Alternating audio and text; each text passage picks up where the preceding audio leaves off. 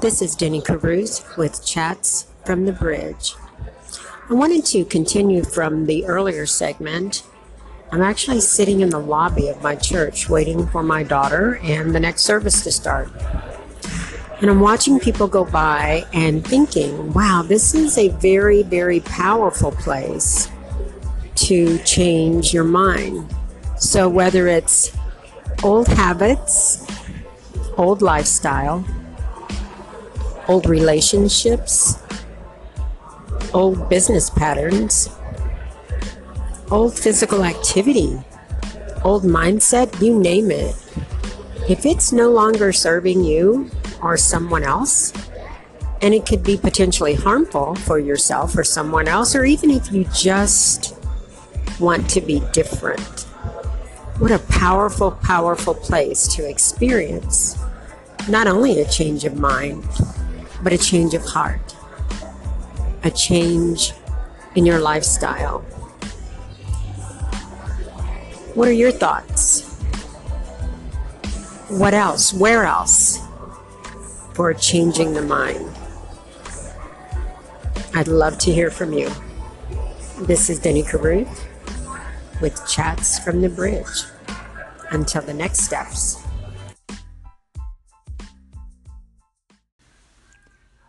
Hey, Denny, it's Deshanda. So I just wanted to speak on uh, change. So we all know the popular phrase that the only thing constant is change. So I think that actually people demonstrate instability when they are dogmatic and sort of closed minded and unwilling to um, be flexible because the world all around us is constantly changing. Now, we do have some guiding truths um, in our life, some principles with which we measure our change against to determine whether or not um, they are changes that will impact us in a way that's positive. However, um, that's that's like a baseline, and so uh, change actually absolutely demonstrates um, healthiness and well-being. So that's my comment. Hey, Deshanda. This is Denny from Chats from the Bridge. I love what you said, and particularly um, around people not being flexible for change and how that creates instability.